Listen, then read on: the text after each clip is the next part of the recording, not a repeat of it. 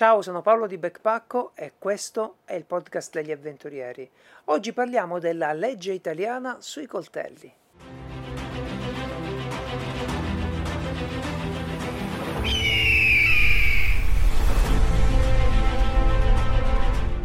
Vi do il benvenuto al Backpaccocast, il podcast di Backpacco. Potete trovare Backpacco su web, sui social, su backpacco.it, su YouTube, su tutte le piattaforme, quindi non perdiamo altro tempo e dedichiamoci al tema del giorno. Oggi parleremo quindi della legge italiana sui coltelli, soprattutto di come è fatta. Parleremo di questo misterioso e giustificato motivo che si legge sui social ogni tanto, nelle differenze che ci sono tra il porto e il trasporto di un coltello e parleremo anche di come comportarsi in caso di controllo e di chi ci giudica, di chi giudica le nostre azioni secondo l'ordinamento italiano. Siccome questo è un argomento un po' delicato e noi spesso trattiamo pure di argomenti di primo soccorso, di sicurezza, che sono sempre cose abbastanza delicate, beh, è bene spiegarvi un po' come sono arrivato alle mie conclusioni, ma soprattutto avvertirvi che non sono un avvocato. Ok, ho una formazione economico-giuridica che mi aiuta un po' a muovermi all'interno delle cose che leggo, ma non sono un avvocato. Se volete un parere legale, beh, trovatevene uno davvero buono buono uno che capisca qualcosa di coltelli e allora potrete effettivamente chiedere anche a lui. Un'altra cosa da sapere quando si parla di leggi è che la legge cambia anche senza che cambino le leggi. Ok, sembra un indovinello, sarà più chiaro dopo. Quello che voglio davvero che abbiate presente è che registrando il podcast oggi io posso avvalermi di quello che si sa fino ad oggi di come si comporta la giurisdizione italiana in termini di coltelli, quindi le cose possono cambiare. Motivo per il quale ci sono dei video anche su YouTube, anche fatti da avvocati che non sono più attuali perché magari si riferiscono a temi e a leggi che erano valide e giuste nel momento in cui hanno fatto questi video e poi nel tempo sono state riviste dagli organi competenti e beh, ne parleremo a brevissimo. L'ultimo avvertimento è che parlerò della situazione italiana, parlerò delle leggi italiane, di quello che succede in Italia e questo ovviamente non si applica a tutti i nostri trekking all'estero, dove le nostre avventure all'estero, le nostre spedizioni, le nostre eh, mille cose che ci piace fare anche fuori dai confini nazionali, beh lì magari ci serve di portare un coltello, ci serve di usare un coltello, ma le leggi possono essere molto diverse. In alcuni paesi saranno più permissive dell'Italia, dell'Italia e in altri paesi invece sono meno permissive dell'Italia. Quindi mi raccomando, se avete intenzione di affrontare un trekking, un'avventura all'estero e il coltello è chiaro che vi serve, beh, cercate di informarvi bene su quale tipo di coltello potete portare e su come potete portarlo. Ed eccoci qui, iniziamo col dire da dove viene la grande domanda del supporto del coltello, perché le persone continuano a porsi questi dubbi sull'utilizzo, sul porto dei coltelli, su quale portare, su come portarlo. Attenzione, mi raccomando, alle grandi fonti di saggezza del web, ai grandi commentoni, quelli scritti così, che eh, scrivono quello che pensano di sapere e poi invece ci ritroviamo con un pugno di mosche in mano a non sapere se giusto o non è giusto e di sicuro, sarete d'accordo con me, non potrete portare davanti a un giudice un commento stampato su YouTube di qualcuno che vi aveva detto che quello andava bene oppure no ma soprattutto, gente, ricordatevi che il coltello è una dotazione importante di sicurezza. Quindi da una parte esistono le limitazioni di legge che vedremo adesso una per una, dall'altra è altrettanto stupido lasciare il coltello a casa per evitare guai con la legge, no? E evito guai con la legge e poi mi trovo con i guai della natura, della sicurezza, della sopravvivenza e ci rimetto magari le penne. Quindi quanto è stupido un atteggiamento così repressivo e così eh, di terrorismo giudiziario. No? Se ti prendono, se ti trovano il coltello, in... calmi Vediamo adesso che succede, vediamo di capire come è fatta la legge, perché è fatta in un certo modo e quali sono le condizioni per portare davvero un coltello con sé. La razio, la ragione di una legge che limita il porto dei coltelli è evidente un po' a tutti. ma non riguarda solo i coltelli, bensì riguarda tutti quegli oggetti pericolosi che possono causare danno agli altri.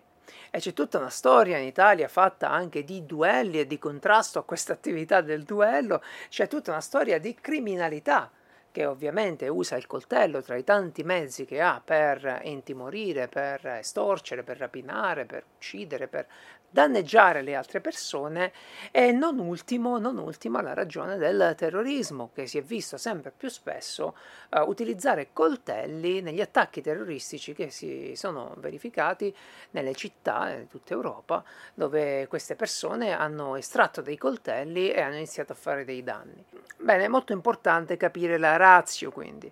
La legge vuole evitare che ci sia in giro gente con dei coltelli, perché di solito chi porta i coltelli in giro così eh, lo fa per criminaleggiare. Questa è la razza, che ci piaccia o no.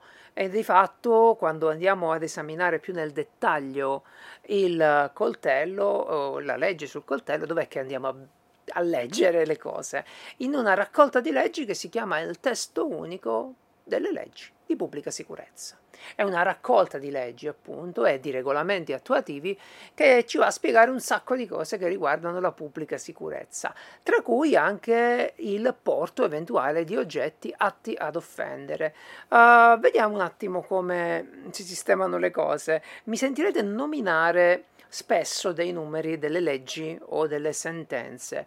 È importante che io lo faccia, altrimenti sembra che ho letto le storie sul web e ve le riporto. So che può sembrare noioso, però in alcuni casi può essere anche interessante andare a riprendere tutta la sentenza o una, eh, una raccolta di sentenze insieme alla legge a capire qual è il diritto che regola le cose che ci piacciono. Dai, vediamo un po' come vanno le cose in Italia la, il famoso TULPS, il testo unico delle leggi di pubblica sicurezza, è stato modificato molte volte perché è entrato in vigore nel 1931, quindi immaginate quante volte e per quali ragioni è stato necessario apportare delle modifiche.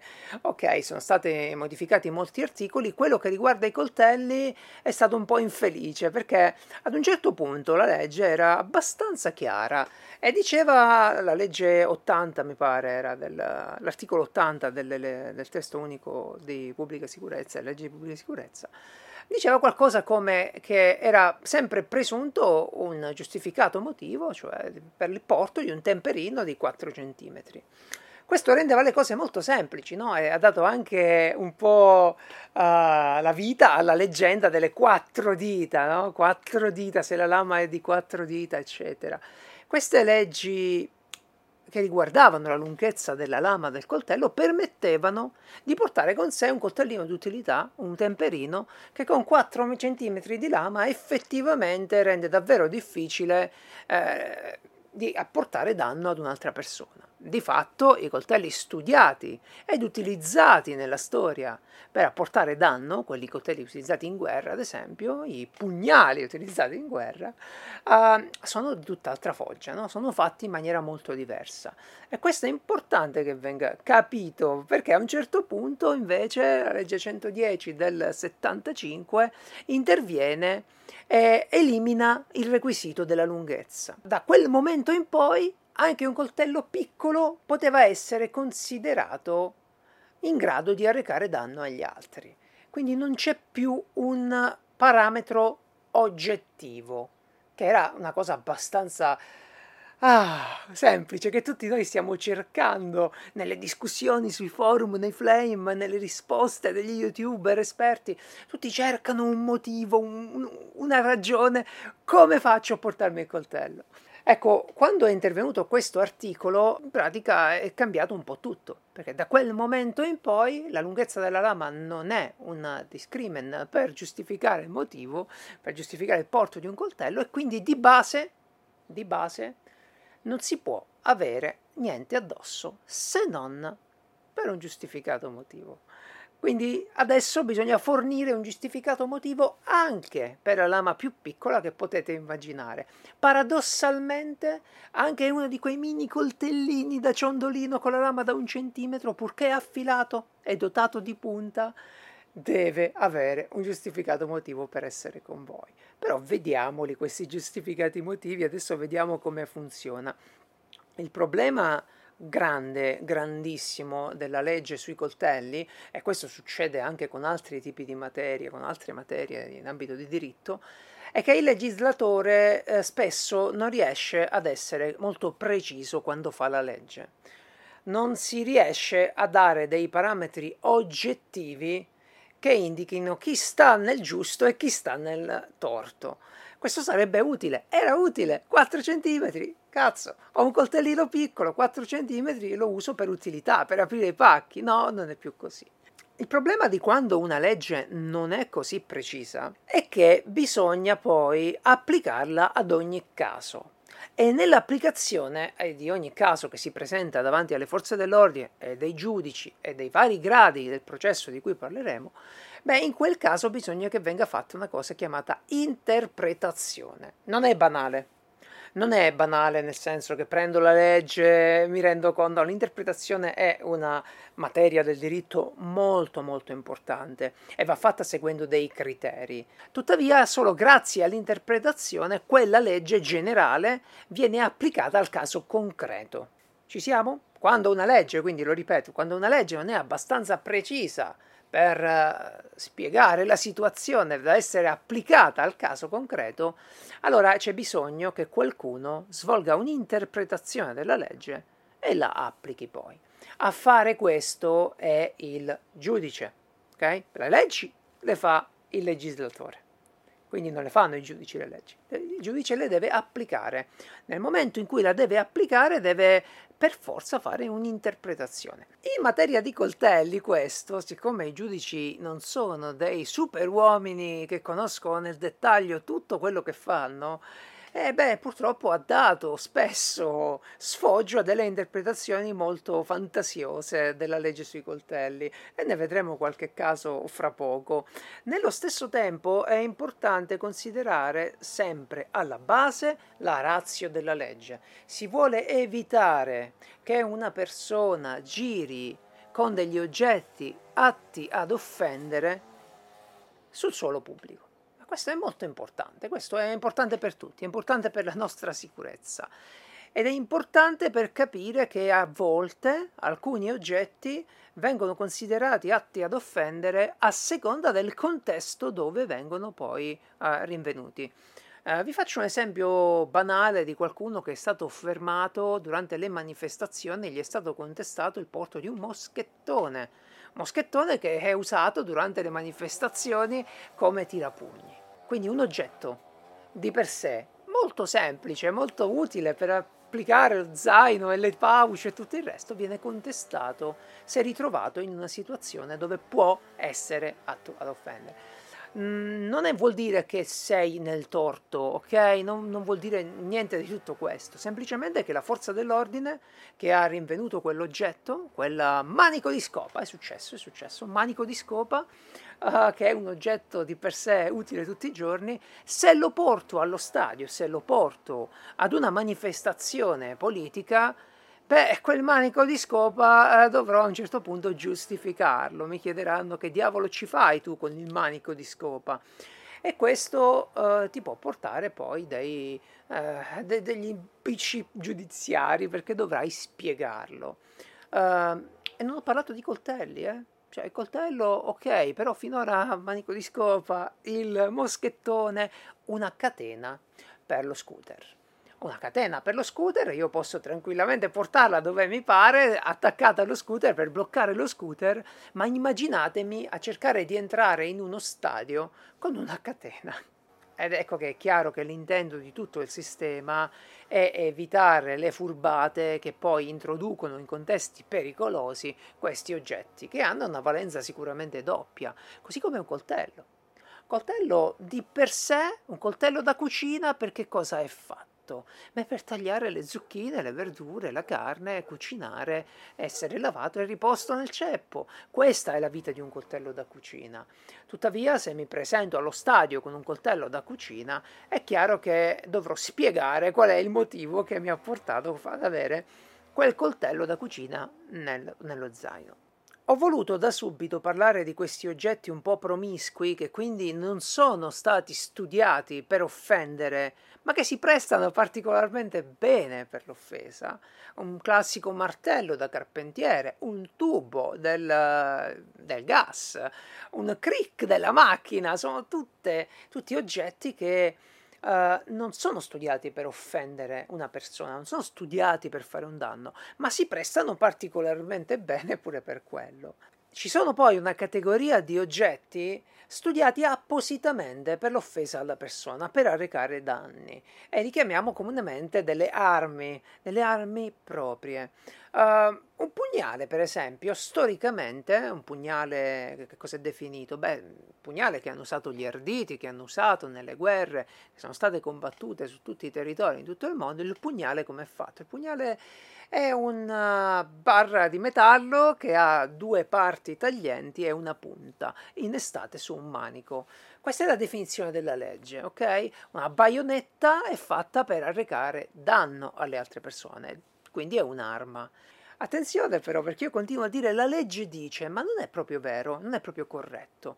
La legge dice solo che ci sono degli oggetti studiati per offendere la persona, che noi questi li chiamiamo armi proprie, e ci sono poi degli oggetti che possono essere anche utilizzati per offendere la persona e li chiamiamo armi improprie. Senza andare adesso a discutere il sesso degli angeli, è stato necessario in Italia arrivare a delle definizioni. Cioè, quant'è che uno sta portando un'arma con sé, un'arma propria, e quant'è che invece sta portando un oggetto che potrebbe anche essere utilizzato come arma impropria. E c'è una bella differenza, no? Se io vado in giro con una katana ad una manifestazione, o una spada o uno spadone medievale è chiaramente un'arma che è stata studiata per offendere le persone. E lì sto portando un'arma con me, non ho niente da giustificare. Cioè, se ho un'arma addosso non lo posso giustificare. Avrei bisogno di una licenza di porto dell'arma specifica, ma è tutto un altro discorso.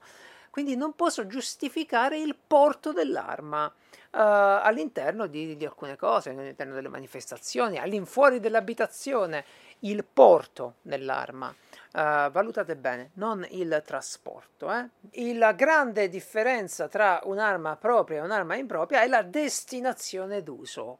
Per questo faremo anche molta attenzione quando compriamo un oggetto a come il produttore lo propone, perché la destinazione d'uso spiega il perché avete con voi quell'oggetto. Se io mi trovo in eh, campagna a tagliare le mie cose con una roncola, non verrà mai nessuno a contestarmi che quella è un'arma, è uno strumento fatto per il lavoro agricolo. Quindi la grande differenza che c'è da fare è quella tra uno strumento di lavoro, che quindi viene studiato e realizzato per eseguire dei lavori, un coltello da cucina, un coltello da bushcraft, un'ascia per la legna, è uno strumento invece nato con l'intento di offendere. Un pugnale, uno stiletto, una baionetta. Questi sono gli esempi che fa la legge. Uh, poi il problema è stato capire quali sono le caratteristiche di un pugnale e ve le spiego tra un attimo.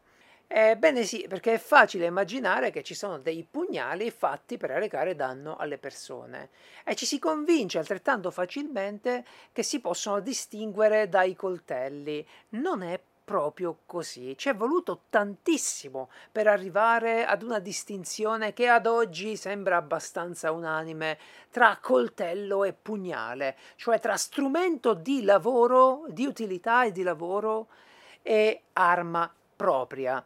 Questo uh, ha portato grandi dibattiti, grandi sentenze fantasiose, poi ripensamenti, ricorsi. Uh, vediamo un attimo come è andata. Quali sono le caratteristiche oggettive che dobbiamo ricercare in uno strumento per distinguerlo da un pugnale? Beh, vi dicevo questa cosa delle interpretazioni. Le interpretazioni eh, seguono un po', mi verrebbe da dire la moda, ma non è così. Le interpretazioni della legge, quando sono seguite poi da tutto l'apparato e recepite da tutto l'apparato, si chiamano interpretazioni eh, maggioritarie, ok? Sono filoni maggioritari di quel tipo di interpretazione lì mentre ci sono anche interpretazioni minoritarie e quindi un giudice potrebbe svegliarsi un giorno e interpretare nuovamente, diversamente, la legge. Eh sì, perché quello che deve essere davvero chiaro è che la legge è e rimane vaga, ok? E quando una legge come questa sui coltelli va a toccare ambiti importanti perché la distinzione tra uscire di casa con uno strumento e uscire di casa con un'arma è fondamentale. La pena viene quasi triplicata e quindi bisogna sempre discriminare molto attentamente se il soggetto è reo di portare un'arma fuori dall'abitazione, quindi porto abusivo di arma, oppure ha un'arma impropria e magari ha anche un giustificato motivo. Questo è fondamentale nei processi e nei procedimenti procedimenti, quindi bisogna che venga fatta un'interpretazione. Ora, non è che tutti i giudici eh, reinventano la ruota. Se c'è una dottrina che convince il giudice, una dottrina eh, più diffusa, questa viene chiamata dottrina dominante, perché magari la Corte di Cassazione o altri giudici hanno sempre adottato, hanno più spesso ultimamente adottato quel tipo di interpretazione della legge, il giudice che magari viene assegnato nel nostro caso e magari riprenderà semplicemente quella dottrina, ma non è obbligato a farlo. Eh sì, perché si può sempre reinterpretare la legge. Il giudice può reinterpretare da capo la legge e sviluppare quella che è una dottrina minoritaria. Anzi, di solito ci sono proprio già del, dei partiti di interpretazione, c'è chi interpreta una parte maggioritaria, una dottrina dominante che interpreta la legge in un certo modo e poi una piccola parte di altri giudici che magari hanno un altro tipo di interpretazione. E in tutto questo si può sempre svegliare un nuovo giudice, un altro giudice e fa una nuova interpretazione della legge. Questo è come funziona, questo bisogna saperlo, anche se poi all'atto pratico la dottrina dominante si spera sia quella più seguita. Non è vero, cioè non, è, non, è, non, ve lo posso assicurare, non ve lo può assicurare nessuno. Chiunque vi dice eh, la legge dice così, la legge, la legge non dice niente in materia di coltelli, non dice quasi niente, ci ha messo nei guai la legge, perché poi bisogna sempre andare a vedere come verrà interpretata. Però calmi, però tranquilli, ricordate la razio la razza della legge è evitare che delle teste di cazzo girino con i coltelli, ok? Questo è fondamentalmente quello che dobbiamo tutti evitare. Ci sono stati dei casi emblematici in cui anche la signora con il temperino in borsa ha passato dei guai giudiziari, però poi viene anche eh, la soluzione, eccetera. Quindi diamoci un attimo delle caratteristiche oggettive che sono state utilizzate nella dottrina dominante, che vengono utilizzate nella dottrina dominante per separare gli strumenti da lavoro dalle armi proprie. Ecco, alla fine della fiera sono emerse in più sentenze di alto livello uh, queste caratteristiche. Il coltello, per definirsi pugnale, deve avere una punta acuminata e una lama a doppio filo innestata su un manico. Tutto qua. Se uno strumento non ha queste caratteristiche, non può essere chiamato pugnale e quindi non è un'arma. E questa è la dottrina dominante. Attenzione sempre, perché domani si sveglia qualcuno e prova a fare una nuova interpretazione. Ma, di nuovo, confidiamo pure nelle persone che ci sono attorno, confidiamo pure nel sistema della giustizia e difendiamo i nostri diritti. Allora, in Italia ci sono diversi gradi di giudizio, tra poco li vediamo tutti, eh, sentirete spesso nominarmi delle sentenze della Cassazione, perché la Cassazione, essendo l'ultimo giudice, valuta la legittimità di una sentenza e quindi va ad interpretare la legge, è quella che fornisce un'interpretazione molto dettagliata, si spera, della legge. Ovviamente non è a prova di errore, anche la Cassazione. E sono successe cose strane, ad esempio nel 2013, nel 2013 la sentenza 29483 uh, asseriva che un coltello dotato un coltello, un qualsiasi coltello a serramanico, quindi un chiudibile, dotato di un blocco della lama, diventava un pugnale e quindi un'arma propria. Fu ovviamente un abbaglio perché la, la Cassazione era di fronte ad un coltello, eh, ad, un coltello ad un pugnale chiudibile, pugnale chiudibile che si apriva e il blocco della lama cosa faceva? Beh, trasformava questo oggetto in un pugnale vero e proprio, quindi rimaneva la punta acuminata, rimanevano il doppio filo e rimaneva anche il blocco della lama, l'innesto del manico con la lama, quindi le tre caratteristiche del pugnale. Questo ha portato a delle interpretazioni fantasiose delle discussioni inutili sul web in cui si è cominciato a dire che tutti i coltelli dotati di blocco della lama erano considerati dei pugnali. E la cosa è evidentemente assurda un coltello uh, che apro, un Opinel, uno svizzero col blocco, un qualsiasi extrema razio, tu apri un coltello, un Foxcore, eh, questo cosa diventa? Un pugnale? No, perché gli manca la, il doppio filo e quindi non è considerabile un pugnale. Uh, però questo ha fatto discutere tanto. Eh, il blocco della lama, che invece è uno strumento di sicurezza per noi, utilizzatori del coltello, è presente nei coltelli agricoli da tantissimo tempo ed è presente in molti coltelli d'avventura, di escursionismo, eccetera, come sicurezza per noi. Non lo trasforma in un pugnale, assolutamente. Però la sentenza è stata quella e ha causato questo scompiglio. Per fortuna sentenze di questo tipo non vengono poi riprese nell'interpretazione della legge, perché non siamo circondati da ignoranti e scemi, eccetera, gente che comunque si impegna a fare il suo lavoro anche non conoscendo tutti i dettagli. Quindi si va un po' a logica. Se io ho un coltello in casa, un coltello uh, semplice, un coltello da cucina, un coltello per tagliare la bistecca al ristorante non ho bisogno di una licenza no? per utilizzarlo. Me lo danno, sto lì, mangio, lo rimetto a posto, lo portano via e lo lavano. Uh, questo è perché è un coltello, non è un pugnale. Non si sognerebbe mai nessuno in un ristorante di darti un pugnale per, uh, per mangiare, sarebbe un problema. Uh, e quindi un coltello che si apre non diventa un pugnale per magia, è un coltello che si apre, diventa da un coltello chiudibile diventa un coltello magari mh, mm, simile alla lama fissa, pensiamo a un rao che si blocca con una seconda chiusura, ma sempre un coltello rimane, sempre uno strumento di lavoro. Non c'è nulla a che vedere con un'arma, zero a che vedere con un'arma. Altri temi che sono stati trattati di caratteristiche costruttive dei coltelli che hanno un po' contaminato questa definizione tra coltello e pugnale sono quelli dell'insidiosità eh sì, perché ricordatevi sempre la razio, la legge vuole evitare che si portino dei coltelli per arrecare danno. Quindi uno degli aspetti che si cerca di limitare parecchio è l'insidiosità. Che cos'è l'insidiosità? È quella particolare forma costruttiva che ci permette di nascondere un coltello fino a, fino a sfoderarlo rapidamente ed utilizzarlo per arrecare danno. Nell'atto criminale è chiaro che questo è un vantaggio, no? Ma nell'atto invece eh, strumentale, nell'atto lavorativo, non lo è. E di fatto i coltelli a gravità, avete presente quelli che hanno la lama nel manico e, e che esce con un, uh, un movimento a frusta del polso, Ecco, quei coltelli a gravità che si azionano con l'apertura del polso difficilmente possono essere fatti passare per strumento da lavoro. Anche se non hanno il doppio filo, potrebbero causare dei guai perché la struttura del coltello non consente di farci lavori e quindi lo rende particolarmente utile invece ad offendere un ipotetico avversario. Questo è buono saperlo per cultura, perché adesso andiamo a parlare dell'apertura automatica dei coltelli.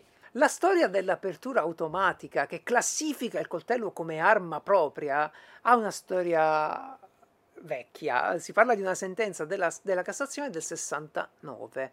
Ora non l'ho riportata qui, l'ho dimenticato, comunque se la cercate la trovate. Cosa diceva?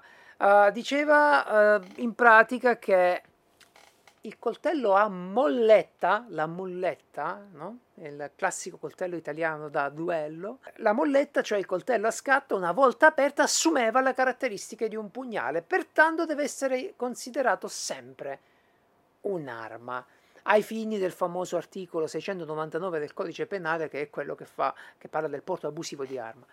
Ecco, uh, attenzione, il giudice non era completamente in torto, ma è stata scritta male la sentenza e ha sviluppato questa cosa qui. È vero che un coltello che si apre, se è un pugnale che si apre, rimane poi un pugnale, no? Se io prendo un serramanico, un chiudibile, lo apro e quando lo apro ho a disposizione una lama a doppio filo e la punta, è chiaro che mi trovo di fronte a, eh, ad un pugnale, ad un'arma propria. Allora, scrivendo questa sentenza un po' generica, parlando di molletta e parlando di coltello ad apertura a scatto, è venuta fuori questa interpretazione per molto tempo adottata dalla dottrina dominante, che era se un coltello è a scatto è un'arma. Anzi, ancora oggi in molti credono che questa cosa sia uh, vera ed è il motivo per cui io non promuovo troppo il porto dei coltelli a scatto, perché è più facile incorrere in dei guai giudiziari, proprio perché è molto sedimentata questa credenza per cui eh, il coltello a scatto è un'arma anche se non assume le caratteristiche di un pugnale. Cioè, c'è un coltello che ha il filo, ma facciamo un esempio banalissimo, e togliamo pure la punta. C'è un bel coltello per il burro che però è a scatto, secondo quella sentenza lì sarebbe diventato un'arma, sarebbe stato classificato come arma. Era ovviamente un abbaglio della Cassazione e finalmente nel 2019, dal 69 al 2019, quindi 60 anni dopo, arriva la sentenza 8032 in cui viene di nuovo ribadito che il coltello eh, diventa un pugnale solo se è presente il doppio filo e la punta e che altre caratteristiche costruttive quali il blocco lama, la, fattura, la fattezza del manico, chiudibile, fisso, la lunghezza non ne fanno un'arma. Questo è davvero fondamentale perché finalmente ci libera, eh, anche se non culturalmente, dal preoccuparci delle aperture automatiche. Purtroppo le aperture automatiche vengono di fatto ancora eh, portate all'attenzione, portano un sacco di guai, eh, in effetti anche alla dogana, poi pensano che siano delle armi, eccetera, eccetera. Quindi il consiglio prudenziale è ancora quello di evitare le aperture automatiche o di trattarle come delle armi, quindi andare in armeria, acquistarlo, denunciarlo e tenerlo a casa. Okay? Ci fu una, la, sentenza di cui parlavo del 2019 riguardava un ragazzo di Catania che in effetti fu fermato con un coltello a scatto. E il problema ovviamente adesso era eh, giustificare il motivo del porto di un coltello. Eh, una cosa è giustificare il motivo del porto di un coltello, un'altra è avere un'arma e quindi non, nessuna giustificazione per il porto di un'arma. Ecco, la sentenza ribadiva appunto che i discrimen, cioè le, le caratteristiche fondamentali del coltello per essere identificato come pugnale, sono proprio la presenza della punta e della lama a doppio filo. E finora sembrerebbe che la legge ah, ci ha visto bene, no? Finora sembrerebbe che, beh, tuttavia possiamo farcene una ragione. Essendo il pugnale un qualcosa usato in guerra, era per forza studiato per fare male agli altri. Mentre il coltello, essendo qualcosa che usiamo anche a tavola, eh, io a tavola non faccio male a nessuno, se non a me quando mangio troppo, e allora eh, si può utilizzare. Attenzione però che ci sono altre novità, ci sono altre sviste. Uh, avete presente i coltelli a farfalla? I balisong? Ok? Il balisong è considerato adesso dalla dottrina dominante un'arma. Non sono proprio sicuro che si tratti di un'interpretazione dominante, però c'è un problema con il balisong, che quando vai a leggere la definizione di balisong un po' su tutte le fonti, vai a leggere che è un'arma delle arti marziali filippine. Quindi è molto difficile spiegare perché uno adopera un'arma delle arti marziali eh, filippine perché la porta. Aggiungiamo poi il fatto che, ad esempio, la sentenza 20-705 del 2014 parlava di un, si occupava de, del caso di una persona che già portava una pistola con sé, quindi situazioni, ecco pure questo, no? ogni volta che leggiamo le sentenze sembra sempre che potrebbe capitare pure a noi, ma spesso se le leggete a fondo notate che fanno parte di un ambiente abbastanza diverso che viene portato all'attenzione del giudice il caso del ritrovamento di un coltello nell'auto del tizio che spacciava la droga e che la sua giustificazione è che ci deve tagliare la droga, eccetera. Ci arriveremo. Ecco, però il caso del Balisong è interessante perché quel tipo di coltelli, benché le nuove sentenze della Cassazione eh, spiegano che, non, le sentenze più recenti, spiegano che eh, il coltello non è considerato un pugnale se non è presente la punta e il doppio filo, ecco il balisong è una di quelle zone pericolose, un po' come il coltello automatico. È un'altra cosa che io uh, sconsiglio un pochetto, no? Uh, proprio perché favorisce l'idea di uno strumento che è stato progettato per offendere. Eh, purtroppo è così. Uh, I Balisong sono attualmente in libera vendita, anche se una sentenza ha detto che sono delle armi, non è vero che sono delle armi, eh, l'ha detto una sentenza in un caso specifico, non fa legge. È il legislatore che fa la legge. La Cassazione ha semplicemente attribuito a quell'imputato anche il porto abusivo di arma bianca, perché ha detto che per lei il Balisong è un'arma non significa che altri giudici e altre forze dell'ordine di altri gradi di giudizio verranno a dirci la stessa cosa. Però, se possiamo evitare questi dibattiti costosissimi da fare in un tribunale, allora sarà il caso magari di pensarci un po' prima.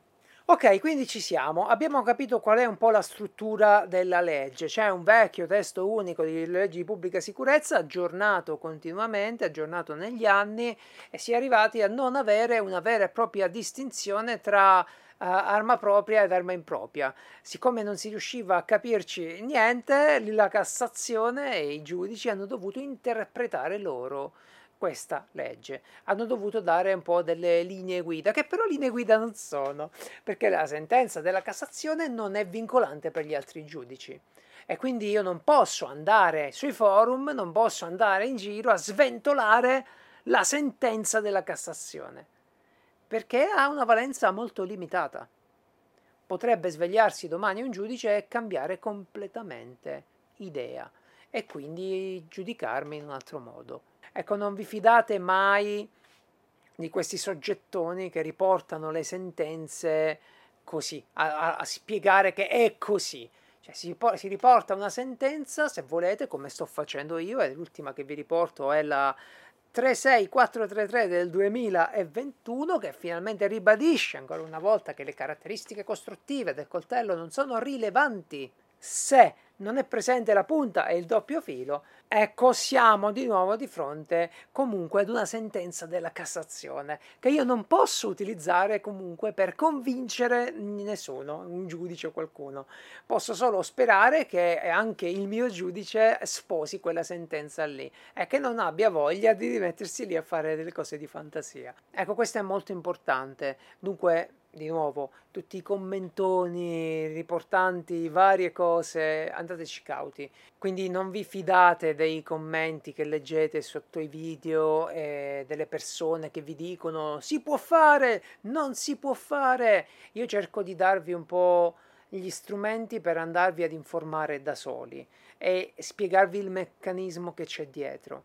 L'importante è capire la razio e il fatto che non vogliamo teste di cazzo con il coltello in giro, questo penso che sia nell'interesse di tutti, e il fatto che non essendo chiara la legge è sempre soggetta ad un minimo a un'interpretazione che però eh, ormai sembra essersi assestata su questa classificazione del pugnale come strumento dotato di punta e doppio filo. Quindi tutto il resto sono considerati strumenti, eccetto il Balisong che boh, ha avuto sfortuna. Spero che il quadro sia abbastanza chiaro perché adesso dobbiamo andare nel dettaglio e dobbiamo cercare di capire eh, che cos'è questo porto del coltello. Uh, beh, il porto di qualcosa, questa è una definizione mutuata dalle, dalle, dalle discussioni sulle armi da fuoco dove è stato anche lì necessario fare interpretazione. Il porto ormai è, almeno l'interpretazione davvero più rilevante, è quando un oggetto è alla nostra immediata disponibilità, in tasca, nella borsa, addosso, nel cruscotto della macchina, alcuni nell'abitacolo della macchina, ritengono, ritengono che questa sia una condizione di porto del coltello. E il porto delle armi è soggetto ovviamente a licenza di trasporto delle armi, questo lo sappiamo, no? licenza di porto d'armi, è chiaro. Il porto di un coltello è invece concesso fuori dalla propria abitazione, attenzione non solo di un coltello, il porto di tutti quegli strumenti che sono anche particolarmente comodi per offendere le altre persone, è concesso in tutti i casi dove è presente un giustificato motivo. Il trasporto, invece, è consentito anche quello previo giustificato motivo. Che significa il trasporto e il porto? Perché c'è questa differenza? Beh, è ovvio che se io giro per strada con un coltello in tasca in una città, beh, potrei avere delle bruttissime intenzioni.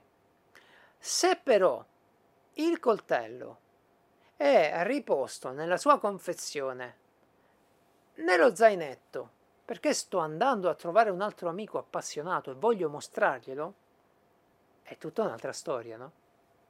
Questo è importante. Se mi sto recando a fare un'escursione nel tragitto che ho da casa all'attacco del sentiero, a dove lascio la macchina, il coltello non ha nessuna ragione di essere nell'abitacolo della macchina.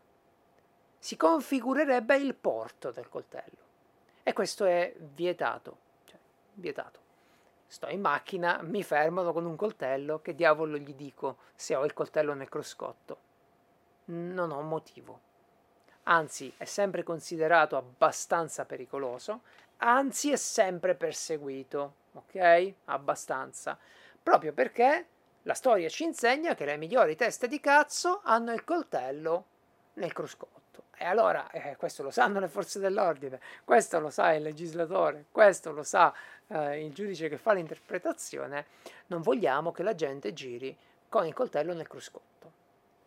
Ma se sto andando a pesca, se sto andando dal Rotino ad un raduno, io vado spesso ai raduni, in aeroporto e ho viaggiato ultimamente per un servizio che abbiamo fatto sulla, sull'Etna, bellissimo a Catania, uh, ho viaggiato con una valigia piena di coltelli.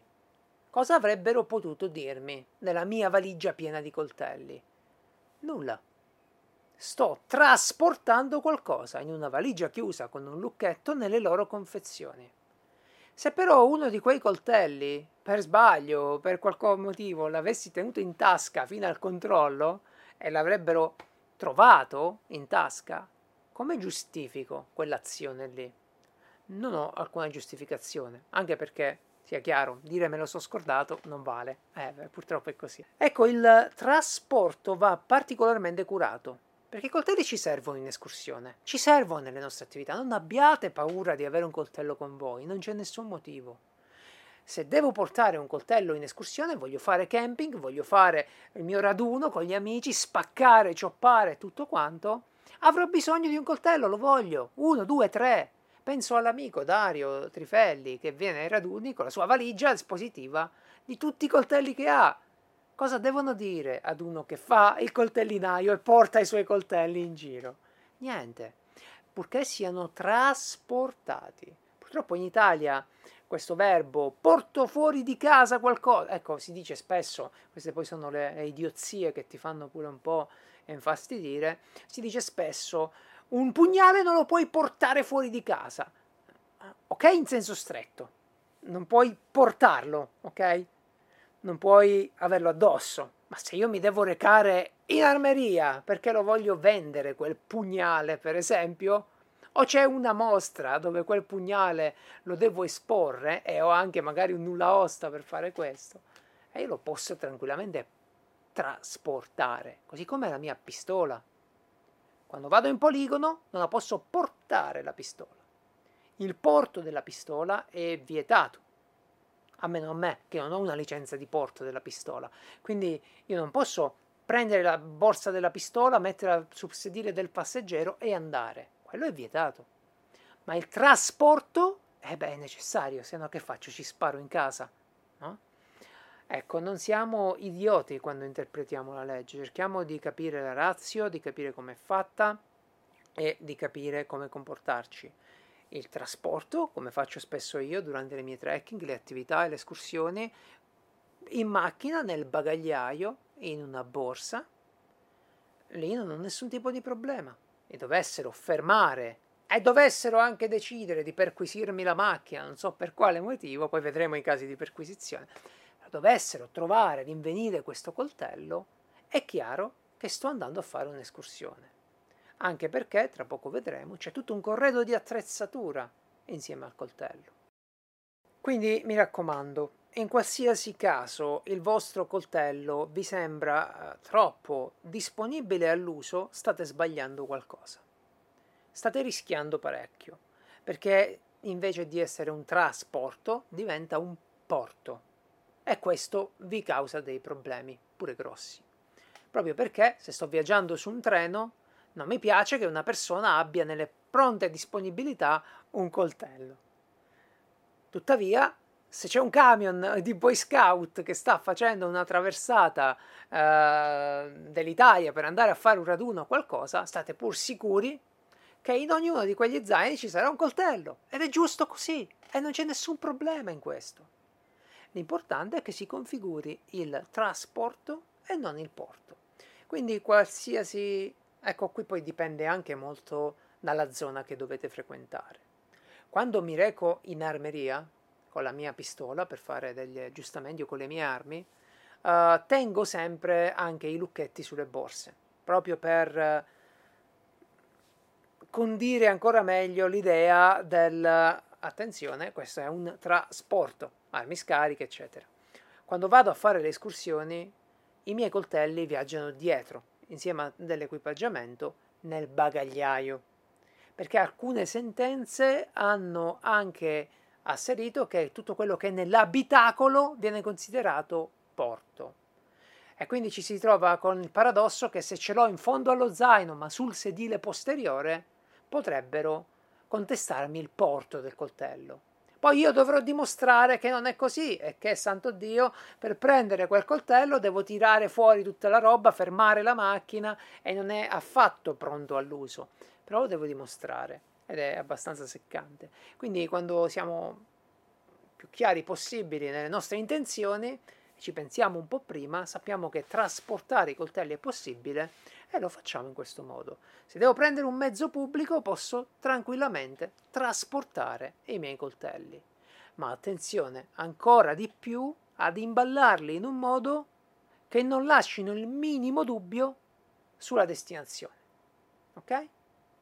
Ad esempio, io per qualche anno della mia vita ho fatto il barman e questo mi obbligava, vabbè, mi obbligava, mi faceva comodo avere il mio set di coltelli come può essere per uno chef, no? cambiando bar, cambiando luogo di lavoro molto spesso, io giravo con il mio set di coltelli. Ovviamente era ben riposto nella, loro, nella sua custodia, è tutto ben sistemato nel borsone e quindi se mi avessero fermato avrei potuto dimostrare che quei coltelli erano con me in funzione di trasporto dei coltelli, eccetera, eccetera.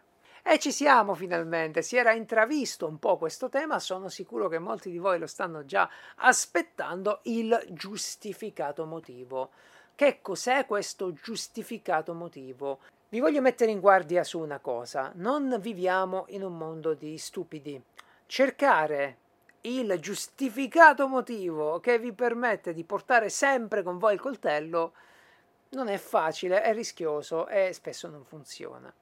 Uh, il giustificato motivo esiste proprio per mitigare il porto abusivo di questi coltelli, il porto atto ad offendere, quindi per limitarlo un po' è spesso applicato in condizioni di fermo, in condizioni di fermo con altri crimini, eccetera, anche ovviamente ad altri oggetti rispetto al coltello. viene applicato ad esempio agli oggetti atti a scassinare, particolarmente utili per scassinare, pry bar, leverini, grimaldelli. Il coltello, eh, come tanti altri oggetti, è attenzionato dalle forze dell'ordine. Uh, vediamo un po' cosa è questo giustificato motivo. Beh, uh, a chi dobbiamo fornirlo innanzitutto? Uh, quando dobbiamo esibire il giustificato motivo? Le prime persone cui, a cui dobbiamo esibire questo giustificato motivo sono le forze dell'ordine che stanno effettuando il controllo eventuale, no? E quindi se mi ferma qualcuno per qualche... Se ti ferma... Attenzione, calmi, calmi. Quanta gente avete visto perquisire voi per strada normalmente così? Cioè, ci sono motivi seri che portano ad un controllo, ok? Però se io sono uh, stato segnalato perché ero vestito come Rambo col mio uh, plate carrier, il coltellone, e allora arriva uh, la pattuglia della forestale che mi deve controllare, e in quel momento devo fornire un giustificato motivo. Uh, voglio riportarvi una sentenza importantissima, la 37277 del 2018, che spiega una cosa che già si sapeva effettivamente. Il motivo che fornite in prima battuta alle forze dell'ordine che operano il controllo è quello che vale di più. Tutto quello che potrete mettere insieme con il vostro avvocato, raccontare poi in sede di processo, vale molto di meno. Ok? Quindi mi raccomando, quando avete un coltello addosso, sappiate già da subito qual è il vostro giustificato motivo e quello dovete raccontare alle forze dell'ordine. Nell'atto pratico se ad un controllo vengo fermato e mi chiedo un giustificato motivo e questo è valido, non succede niente. Cioè, non è che perché io ho un coltello vengo automaticamente portato sequestrato il coltello, vengo automaticamente schedato, automaticamente finisco a processo e denunciato. Non è così. La realtà dei fatti è che se quel motivo giustifica effettivamente il coltello lì per lì, e l'ha detto e con la testa sulle spalle finisce lì, ci si saluta, eh, ci si dà il buongiorno e si va avanti, no? Non è quello il problema. Eh, il problema nasce in tutti quei casi in cui il giustificato motivo cerchiamo di inventarlo sul momento, cerchiamo di eh, fantasticare, di intortare la questione, quelli si scazzano ovviamente e allora si denunciano e allora dovrai rispiegarlo poi al giudice e cominciano eh, le peripezie giudiziarie. Però non abbiate il terrore nel controllo, se in, in, testa avete un buon giustificato motivo già per cui avete un coltello addosso, beh, esibite quello. Non bisogna avere paura del sistema giudiziario, non funziona così, non, non, non, non, si può vivere in un paese dove uno ha paura del proprio sistema giudiziario.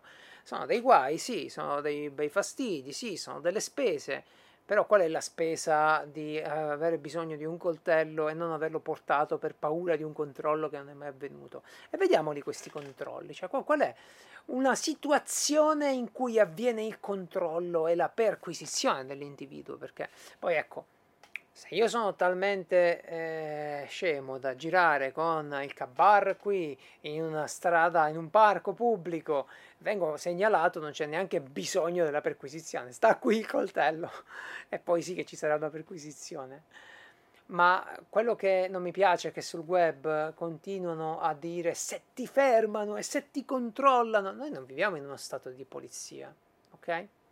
Noi viviamo in uno stato democratico dove un agente può eseguire una perquisizione per tre motivi importanti. Uno è ovviamente il mandato del giudice. E lì, se c'è un mandato del giudice, avviene una perquisizione, ci si fa assistere dal proprio avvocato, eccetera, ma c'è un assolutamente. L'altra ragione per cui può avvenire una perquisizione dell'individuo è quando c'è una flagranza di reato, ti becco che stai aprendo la porta di qualcuno, no? Magari ti sei fatto 3-4 appartamenti dello stesso palazzo, è ovvio che c'è una perquisizione. Ti becco che stai spacciando delle sostanze stupefacenti e ovviamente c'è una perquisizione. Uh, ho un sospetto fondato, ma il sospetto deve essere fondato quanta gente avete visto voi girare con il suo zaino per il trekking nei paesi normali, nei borghi, venire fermata da una pattuglia e perquisita? Ma di che stiamo parlando? Pacco, chi ve le mette in testa queste cose? Che, che cosa è successo dentro di voi? L'altro caso invece, il terzo caso che autorizza le autorità ad effettuare una perquisizione, è quello forse più interessante per noi, perché sono quei famosi casi eccezionali come terrorismo, traffico di stupefacenti, armi, eccetera. Vi faccio qualche esempio, ecco, l'ingresso dello stadio. Ed lì una perquisizione può avvenire se c'è una motivazione importante, anzi vengono controllati, forse non vengono tutti perquisiti, ora è parecchio che non ci vado allo stadio, ma vengono comunque controllati attentamente gli oggetti che vengono inseriti nello stadio, no? vengono portati. Uh, allo stesso tempo, in caso di terrorismo, se c'è un problema grave, bisogna, che ne so, lasciare un mezzo pubblico, è capace che lì ci saranno delle perquisizioni. Eh, ma anche le manifestazioni, ve lo dicevo all'inizio. E attenzione perché con l'outdoor tutto questo non ha molto a che vedere, no? Perché parliamo di ambiente urbano dove i controlli sono più serrati. In ambiente outdoor c'è un caso molto interessante che va secondo me spiegato ed è quello del contrasto alle attività dei piromani, degli incendi boschivi. Quindi se mi beccano in una zona, io sono un atteggiamento particolare, che sto lì, che magari provo pure l'acciarino, eccetera, eh, una perquisizione può scattare, assolutamente. Quindi questi sono i casi, ma non è che vengo fermato in montagna e perquisito. Mm, boh, dove vivete? Per quale motivo? Può succedere che esponiamo questi coltelli in maniera troppo uh, vistosa e che quindi andiamo ad urtare la sensibilità degli altri frequentatori della montagna, ve lo dicevo nell'altra puntata, in questo caso può scattare un controllo ed in questo caso bisognerebbe evitare sicuramente di mostrarli, ok? È sempre buono avere una certa discrezione dei, dei coltelli, ma non solo per i controlli, proprio perché nella, nell'incontrare un'altra persona, una famiglia, avere questo coltello in vista, beh, mette sempre un po' di disagio e sinceramente non ce n'è bisogno no? È abbastanza gratuito. Quindi il coltello si può tranquillamente coprire con una camicia, si può portare in maniera orizzontale, si può portare in tasca con una ulticlip, si può portare nello zaino se è un coltellone di quelli giganti. Questo modo evitiamo uh, di urtare la sensibilità degli altri, che ogni tanto può sfociare anche in una denuncia perché oh, c'è un tizio che è vestito militare con l'elmetto e il coltello alla caviglia di Rambo e giustamente uh, questo può destare dei, dei sospetti. Ora, cosa dovrò fare se la mia giustificazione non ha convinto le forze dell'ordine? Uh, innanzitutto loro dovranno redare un verbale e in questo verbale io devo pretendere, questo è molto importante, devo pretendere che le mie motivazioni siano riportate in maniera chiara e che venga elencato tutto l'equipaggiamento che avevo addosso. Questo è davvero utile poi in sede di processo perché io sto facendo la mia escursione in montagna, hanno deciso di fermarmi, hanno visto, hanno, mi hanno perquisito, hanno trovato un coltello, mi chiedono il motivo, io fra poco spiegherò quali sono i motivi plausibili, cosa devono scrivere nel verbale? Quello che dico, cioè il motivo per cui ho quel coltello e tutta l'attrezzatura. A cosa serve questo? Serve a dare contesto. Serve a dare contesto, perché poi questo pacchetto di informazioni lo presenteranno ad un giudice e questo giudice, io con il mio avvocato e tutti quanti, il caravanserraglio, faremo eh, un rituale per cui il processo mi chiederanno eh, il motivo per cui avevo questo coltello, lo chiederanno di nuovo. Io l'avrò già spiegato e, e potrò ribadirlo e potrò fare leva su tutti gli oggetti che avevo. Dai, situazioni tipiche, sto andando a pesca, ma ho in macchina solo il coltello da sub. Non è plausibile. Però attenzione perché se io sto andando a pesca e in macchina ho tutta l'attrezzatura da sub, ma mi denunciano solo il coltello? E chi glielo dice al giudice poi che io avevo tutta quella roba da sub? In macchina? Come faccio a dimostrarlo? E allora ecco che se ti fermano, ti, van, ti denunciano per un coltello, ti voglio denunciare per un coltello, bisogna esigere che venga riportato tutto l'equipaggiamento eh, disponibile in auto. In questo modo potrò dimostrare più facilmente, assai più facilmente, perché avevo un coltello con me. Arrivo dal giudice. primo grado di processo. Alla fine non ho convinto le forze dell'ordine e dovrò affrontare il mio primo processo, primo, magari primo processo penale. Uh, ci sarà un giudice che riesaminerà tutto il caso e emetterà una sentenza. Questa sentenza, se mi sta bene, e ragazzi, di sentenze che hanno assolto persone che portavano i coltelli, e eh, ce ne sono, eh. Non è che siamo qui a dire sempre il terrorismo giudiziario e c'hanno tutti torto, non si porta mai. No, è vero, bisogna avere un avvocato, è vero, bisogna affrontare un processo, però fatevi un'assicurazione legale se avete tutta questa paturnia nel processo, se avete davvero la sensazione che vi può capitare, fate un'assicurazione legale. Avete la vostra assicurazione, il vostro legale e pagate con quella. Um, mi raccomando, non scadiamo nel terrorismo giudiziario, non scadiamo nel non affermare i nostri diritti perché abbiamo paura che ci può capitare qualcosa con la legge. La legge è per noi, la legge è, fa parte del nostro sistema, la legge è, è parte di quello che noi viviamo. Quindi il giudice emetterà una sentenza, se quella sentenza non ci convince, non ci piace, possiamo chiedere un secondo processo un secondo grado di giudizio e questo viene ripetuto il processo nel secondo grado di giudizio che emetterà un'altra sentenza, o la stessa, o la conferma o la modifica. Magari il secondo giudice nella corte d'appello ci dice che guarda tutto a posto, avevi ragione tu, se era sbagliato l'altro giudice e cose di questo tipo. Può succedere di tutto. Se però neanche questo giudice ci convince e soprattutto non ci convince l'interpretazione, cioè ci viene magari eh, attribuito il porto di un'arma e invece noi stavamo portando un coltello, allora sì che le cose si fanno serie e bisogna andare in Cassazione. In Cassazione non si chiederà più alla Corte di Cassazione di valutare il fatto, ma l'interpretazione della legge che è stata fatta. E quello poi è l'ultimo grado, lì ci può andare bene o andare male, però è giusto che se dovesse capitarci una cosa del genere sappiamo anche combattere le nostre battaglie legali, perché fa parte della vita del cittadino, così come fa parte della vita del cittadino la possibilità di girare con un coltello in determinati luoghi e in determinate occasioni. Ok, eh, e su questo lo ripeto perché dobbiamo essere davvero precisi prima di andare a vedere i giustificati motivi plausibili e fantasiosi. Mi raccomando, non fidatevi di quello che vi dicono su internet, eh, compreso me, nessuno su internet vi può dire come andranno le cose. Ogni processo è a sé, ok? Anche se c'è stato ieri un processo uguale al vostro, nella vostra stessa situazione, che è andato in un certo modo, magari tragico, il vostro potrebbe essere diverso. Quindi questo deve essere preciso, scolpito in mente. Nessuno e io penso di non averlo fatto finora, nessuno vi deve dare delle soluzioni, vi può dare delle soluzioni, vi può indicare come avverranno i fatti. Come si svilupperà il processo non lo sanno, ok? Stanno mettendo insieme nozioni che hanno letto su internet, su altri video, magari il video dell'avvocato, che non lo sa neanche lui. Un avvocato serio questo vi dirà non sappiamo come andranno le cose affinché non affrontiamo il nostro processo, perché ogni situazione è a sé.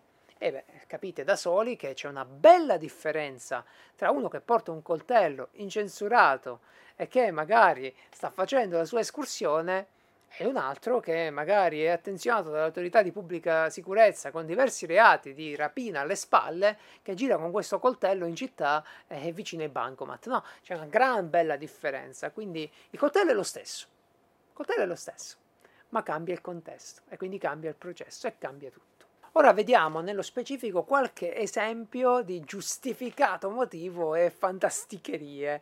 Ripeto, non cercate questo giustificato motivo che vi autorizzerà sempre a portare il coltello alla cintura, perché non esiste. Ok? Ci sono vari motivi e varie cose che possono o non possono convincere le autorità.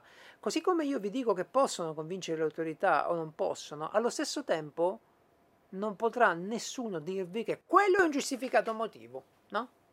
Ad esempio, l'attività del somozzatore che va a fare la sua escursione, racconto alla pattuglia che nel bagagliaio c'è il mio coltello, che hanno trovato il mio coltello e tutte le mie cose da somozzatore, ma loro non mi credono. Perché sto magari in montagna e non c'è niente su cui immergermi. e non mi credono e pensano che io voglia criminaleggiare con quel coltello. E allora dovrò poi spiegarlo di nuovo al giudice, eccetera. Quindi mi raccomando, non esiste nessuno in grado di dirvi avvocati, uh, ma gli stessi giudici, gli stessi giudici, dovessimo parlare oggi con un giudice, sicuramente vi direbbe che non può dirvi con certezza come andranno le cose o qual è un giustificato motivo. Si fanno degli esempi. La verità è che se il giustificato motivo convince già gli agenti, beh, siete a posto. E solitamente se un giustificato motivo è tale, gli agenti restano convinti, vi salutano e di nuovo a posto così. Se invece quel motivo lì non convince gli agenti, non convince chi vi ha fermato e dovete andare poi a spiegarlo di nuovo. Dai, vediamo qualche esempio che mi piaceva fare qualche, qualche cosa. Allora, innanzitutto non è mai giustificato motivo l'illecito. Eh già. Quindi non potrò mai giustificare il porto di un coltello per commettere un illecito. E l'illecito non è solo la rapina, l'estorsione, il danneggiamento delle altre persone. No, L'illecito è anche, per esempio, quello di andare a raccogliere i funghi senza il tesserino. L'illecito è anche, ad esempio, quello di andare ovviamente a caccia senza, porto, senza la licenza di caccia o di andare eventualmente a cioppare, a fare legna, ok? In un posto dove non posso fare legna. Voglio, mi fermano e racconto che voglio accendere un fuoco, ma il fuoco magari è vietato in quel posto. Quindi non è un giustificato motivo. Non può essere un giustificato motivo un illecito. Eh, sarà comunque un problema poi sia l'illecito che eh, il porto del coltello. Eh, quindi mi raccomando, portare un coltello, ecco per esempio quello che si dice spesso, si fa l'esempio scuola, lo porto per sicurezza e difesa personale. Beh no, non è mai un giustificato motivo la difesa personale, a meno che non avete un porto d'armi per difesa personale è un'arma per la difesa personale. Per il resto non posso portare un coltello per difesa personale. E, e, non affidatevi neanche delle motivazioni generiche. Sono un collezionista, mi piacciono i coltelli, eccetera, eccetera. Quello è difficile perché quello che vi domanderanno non è sono un collezionista, è perché ce l'hai qui perché ci stai facendo il porto del coltello. Cioè, se sei un collezionista e hai il coltello dietro nel bagagliaio e lo stai portando magari dall'arrotino a farlo lucidare, a farlo vedere ad un amico o all'amico armaiolo, a venderlo, quello che ti pare. Se lo stai facendo e puoi provare questa cosa qui, tu sei a posto. Mm, nessuno ti dirà niente. Io, vabbè, nessuno ti dirà niente di nuovo se convinci gli agenti, altrimenti si arriva al processo. Se invece ti fermano e dici sono un collezionista ma il coltello ce l'hai in tasca, e beh, quello amico mio non funzionerà mai come giustificato motivo. Non basta essere un collezionista, questo è stato detto più e più volte, è anche abbastanza logico, no? Sono un collezionista e quindi giri con un coltello. No, non va bene così. Ma vediamo qualche caso un po' più strutturato, dicevamo. Uh, ad esempio, uh, viene fermato un individuo che ha nella sua borsa un apparato radioamatoriale del filo e un uh, multitool. Gli viene contestato la, la presenza del multitool, la gente ti chiede perché hai questo coltello. E allora tu dovrai spiegare, per esempio, che sono un radioamatore, un radioascoltatore e mi sto accingendo a montare un'antenna, no? voglio montare un'antenna a filare e quindi il coltello mi serve per legare l'antenna, per sistemarla e spellare il filo e collegarla. Ecco, questo è un caso molto verosimile. Potrebbero dirti qualcosa? Sì, sì, possono sempre, sempre dichiararsi non convinti dal tuo giustificato motivo e rimandarti a spiegarlo al giudice. Ma in quel caso chiederemo alla pattuglia, chiederemo di mettere a verbale tutto quello che è nella borsa, quindi il coltello, il cacciavite, eh, il nastro, le pinze, quello che ci serve, l'apparato radioamatoriale, no? non avrebbe senso altrimenti raccontare questa cosa qui. Un altro caso è per esempio quello di un artista che si trova un coltellino per affilare le sue matite. Ha con sé il suo set, ha il suo coltellino, affila le matite, il suo album dei disegni, lo fermano in piazza di Spagna perché sta disegnando e gli chiedono come mai ha quel coltello. Allora lui potrà dire io mi piace disegnare, non devi essere un artista, mi piace disegnare, questo coltello mi serve per fare la punta alle matite, la dimensione del coltello, la dimensione, la forma del coltello è congrua con il motivo che ha esposto. Se la pattuglia si convince di questa spiegazione siamo a posto, altrimenti dovremmo rispiegarla di nuovo al giudice. Ma la dimensione del coltello e tutti gli strumenti che ha e l'attività che sta facendo rendono plausibile quella spiegazione lì, quel giustificato motivo. Per questo le fattezze del coltello non sono proprio indifferenti, ok? Quando scelgo un coltello di una certa dimensione, di una certa forma, di una certa dotazione di accessori, beh, è perché voglio farne un certo uso, che sarà giustificato poi eventualmente alle forze dell'ordine. Altra situazione, mi fermano e nel kit del mio primo soccorso in automobile è presente anche un bisturi. Ok, è un coltello, eh, di fatto è un coltello. Il bisturi, anzi, è fatto apposta per incidere le altre persone. E quindi come lo giustifico? Beh, fa parte della mia dotazione di primo soccorso. Ho fatto dei corsi, ho un kit di primo soccorso sempre pronto in automobile, questi sono tutti gli accessori. Se si convince la pattuglia, siamo a posto. Veniamo all'escursionismo. Uh, ti fermano e ti chiedono perché hai il coltello alla cintura. Uh, la mia spiegazione, la mia proprio, la mia, è quella che porto il coltello insieme a tanti altri strumenti di sicurezza che fanno parte della cultura che ho acquisito nei corsi di formazione sulla sopravvivenza e di quello che dice la letteratura al riguardo. Quindi il coltello che ho, congruo con un uso di sopravvivenza e di montagna, è un coltello che magari ecco, è disegnato da Daniele Dal Canto, chi, chi meglio di lui. È un giustificato motivo? Beh, eh, sì, probabilmente sì. Non lo so, se gli agenti sono convinti della mia spiegazione data sempre ragazzi con il massimo della disponibilità e il massimo della, eh, della gentilezza, senza però scadere nel perdere la dignità, no? Eh, semplicemente ti do una spiegazione da, da cittadino libero, me la chiedi, te la devo dare, te la do. Se gli agenti sono convinti della mia spiegazione e vedono tutta la mia dotazione di sicurezza che sta addosso a me, non nello zaino, perché sono stati persi dagli zaini, nelle avventure e quindi io non voglio eh, correre il rischio di perdere lo zaino. Ho un segnalatore GPS, ho una torcia, ho il mio cordino, la copertura, eccetera, tutto quello che si porta, che sta addosso a me, compreso il coltello. Funziona, non funziona questo giustificato motivo? E chi diavolo può dirvelo? Nessuno vi può dire che non funziona. Lì fuori tutti su qui sotto scriveranno milioni di espertoni, mi può dire che funziona o non funziona, anche se qualche volta ha funzionato, anche se qualche volta non ha funzionato. Io sto solo condividendo il mio giustificato motivo. Il motivo che mi porta ad avere un coltello alla cintura. Ok? Quindi questo è quello che farei io. Ho alle spalle la conoscenza per l'uso del coltello, ho alle spalle la conoscenza per l'uso di tutti gli strumenti di sicurezza, faccio delle avventure, sono da solo, faccio le mie avventure, devo avere un coltello. Questa è come la penso io. Uh, non è importante che la pensino come me anche chi mi ferma o i giudici o che sia.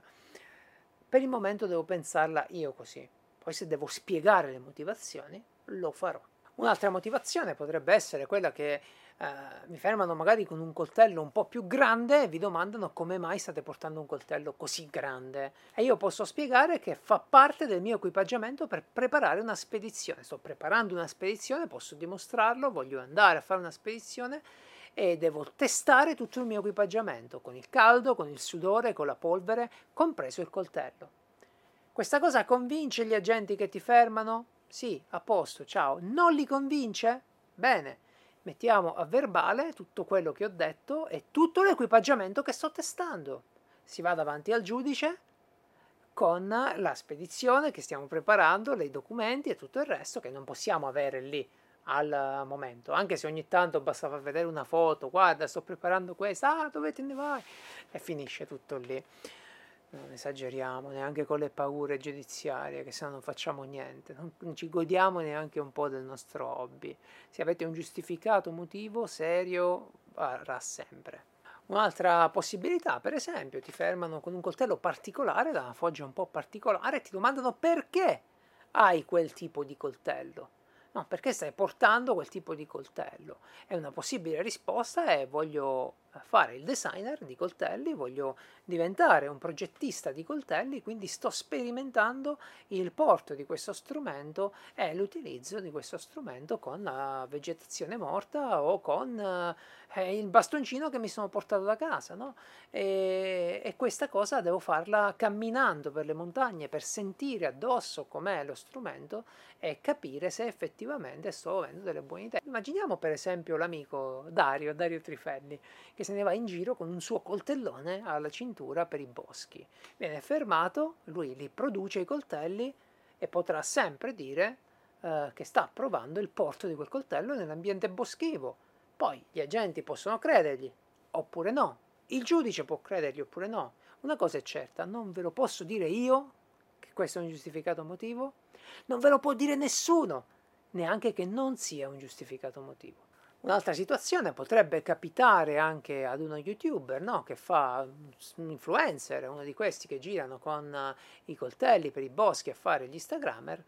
Bene, lì potrebbe essere una giustificazione il fatto che state registrando dei video, che state facendo delle foto, che è un oggetto di posa, che è uno strumento di posa, che si serve fare queste foto, questi video con oggetti tra cui il coltello per il vostro profilo social, che è il vostro lavoro magari, è un secondo lavoro, che è una vostra passione, perché no? Allora lì di nuovo, se gli agenti vi credono state a posto, altrimenti dovete rispiegare questa cosa ai giudici. Vi fate prendere tutti gli oggetti, vi fate scrivere tutti gli oggetti che avete con voi, tra cui ci saranno, ovviamente se siete per fare delle foto, un treppiedi, una fotocamera, un'attrezzatura fotografica, no? qualcosina, e magari avete già un profilo avviato con questo genere di foto. Ed ecco che è un giustificato motivo plausibile.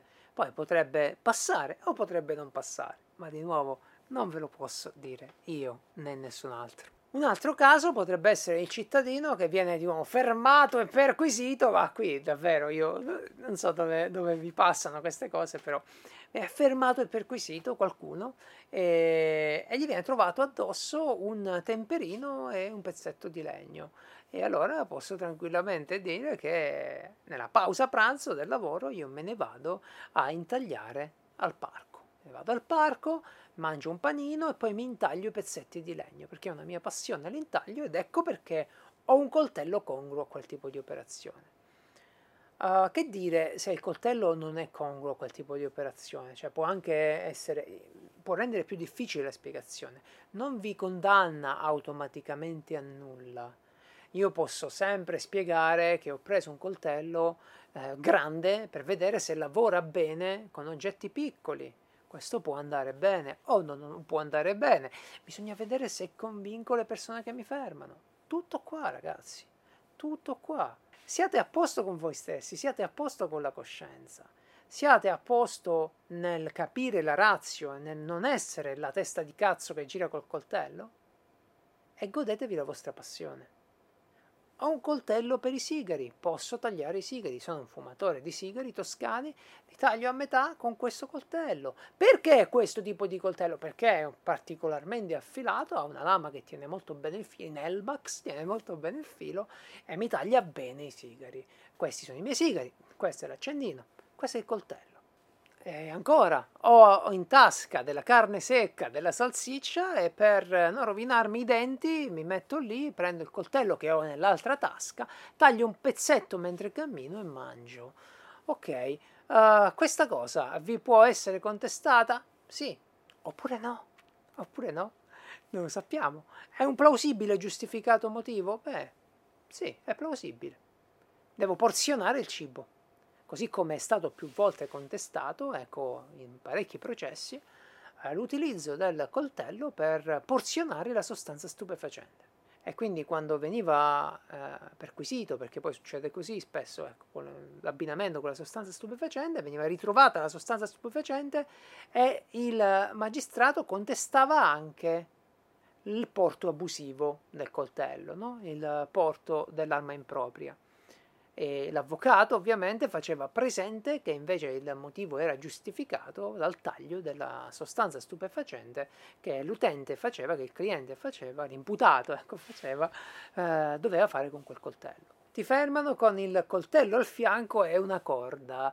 Uh, sto facendo un fuorisentiero, mi piace calarmi in corda doppia su alcuni pendii più dolci, eccetera, e ovviamente dove c'è la corda c'è anche il coltello, ci deve essere anche il coltello. Uh, il coltello è congruo all'uso che ne devo fare e stiamo a posto. Forse. Ecco che vedete il meccanismo è quello che dovete capire non eh, esiste una soluzione totale per il porto del coltello, non esiste eh, il trucchetto all'italiana che state cercando probabilmente in questo video per essere sempre nel giusto con il coltello in tasca, non esiste. Esistono però dei meccanismi che servono a proteggere tutti noi dall'uso, dal giro indiscriminato di lame e che sono sostanzialmente utilizzati per perseguire chi porta il coltello in crimini sempre diversi. Di solito viene trovato il coltello addosso a chi? Addosso al ladro, al rapinatore, al trafficante di stupefacenti e di fatto tutte le sentenze che andiamo a prendere sono almeno la stragrande maggioranza legate ad altri crimini. La persona che viene perquisita è una che stava criminaleggiando o che si apprestava a criminaleggiare o con una storia criminale alle spalle. Sono pochissimi i casi in cui la brava persona viene perquisita o viene trovata, ad esempio è successo qualche volta che uno si è dimenticato il temperino in borsa e viene fermato al tribunale dove viene fatta la perquisizione e la denuncia, perché stava entrando in un tribunale. Però mi raccomando, take it easy, prendiamocela con calma, stiamo attenti alle lame che ci girano intorno, quando ci servono le dobbiamo avere. Ecco, pensiamo ad esempio a, ad un amico youtuber che viene fermato nel bosco con il suo coltello nello zaino, no? Già viene fermato nel bosco pure questa cosa qui, però vi piace tanto questa idea, se ti fermano, eh sì, se ti fermano. Vabbè, se ti fermano nel bosco, ti perquisiscono, ti trovano il coltellone gigante, bello grosso, nello zaino. Qual è il giustificato motivo della, dell'amico youtuber? È quello che sta andando a fare un video farò un video, sto andando a fare un video su come si usa un coltello in sicurezza e lo faccio nello sfondo del bosco. Un'altra situazione che potrebbe succedere è che io sono sull'argine di un fiume con una bella pietra presa lì e il mio coltellone gigante. Al che verranno i controlli, questi controlli che arrivano col drone, perché se non si spiega, arriveranno e mi chiederanno come mai ho quel coltello, che io potrò spiegare che ho un coltello così grande perché sto imparando ad affilarlo sul campo con le pietre di fiume perché devo dargli il filo anche nelle prossime spedizioni e avventure. È un giustificato motivo? Beh, questo di nuovo non posso dirvelo io. Ed è bella questa cosa, mi fa impazzire perché qui sotto spunteranno migliaia di giustificati motivi blindati, quanto anche il giustificato motivo che vi sembra più corretto possibile può esservi contestato. Credete in quello che state dicendo, siate sicuri di essere nel giusto e presentate le vostre ragioni. Non uh, adducete giustificati motivi generici, mi serve perché potrebbe servirmi, non basta vi potrebbe dare dei guai, no? Un qualsiasi giustificato motivo generico vi potrebbe dare dei guai.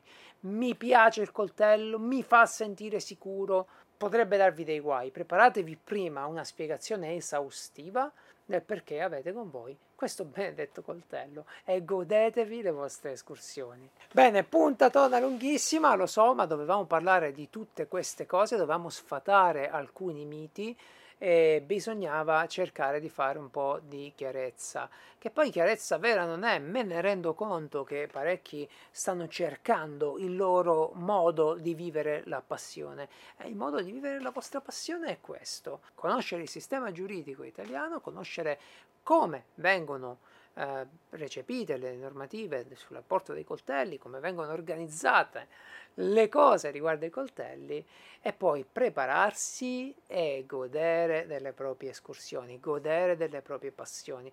Non abbiate paura di portare con voi il coltello dove pensate che vi potrebbe servire. Se vi potrebbe servire il coltello, se vi serve un coltello, avete già in testa qualche giustificato motivo ragazzi, potrebbe non essere condiviso da chi vi ferma. Ah, vi devono fermare e non facciamo finta che sia una cosa facile, cazzo. Non facciamo finta che essere fermati con i coltelli è una cosa all'ordine del giorno. E usate un po' di discrezione, i coltelli non mostriamoli troppo in escursione, non portiamoli troppo esposti per il semplice fatto di non andare a ledere la sensibilità degli altri. Okay? Non vogliamo mettere in disagio una famiglia che magari sta lì con i bimbi e arriviamo noi con il coltellone sulla coscia, perché fa sempre un po' impressione. Però se vi trovate in un campeggio, in un posto e vi piace lavorare il legnetto, fare le vostre cosine, vivere la vostra passione, beh, non abbiate paura, non, non, non aggiungiamo delle difficoltà che non esistono. Se avete deciso che vi serve un coltello è perché vi serve probabilmente. Siate solo in grado di spiegarlo a chi eventualmente vi ferma. Finché il coltello rimane fuori dalla vista, rimane discreto, sfido io a farvi perquisire in tenuta da trekking perché avete un coltello e sfido anche che chi poi vi perquisisce non accetti la spiegazione della dotazione di sicurezza del coltello. Quindi mi raccomando, non creiamo dei mostri giuridici, non prendiamo le deviazioni che ci sono pure state nella storia delle sentenze della Cassazione come il modo in cui funzionano le cose. È successo, potrebbe succedere ancora, ma non è così che funziona o che deve funzionare. In generale il sistema giuridico cerca di farci vivere in un mondo migliore, quindi Fate soltanto attenzione, preparatevi bene, studiatevi un po' le cose, le vostre cose e vivete serenamente i vostri coltelli.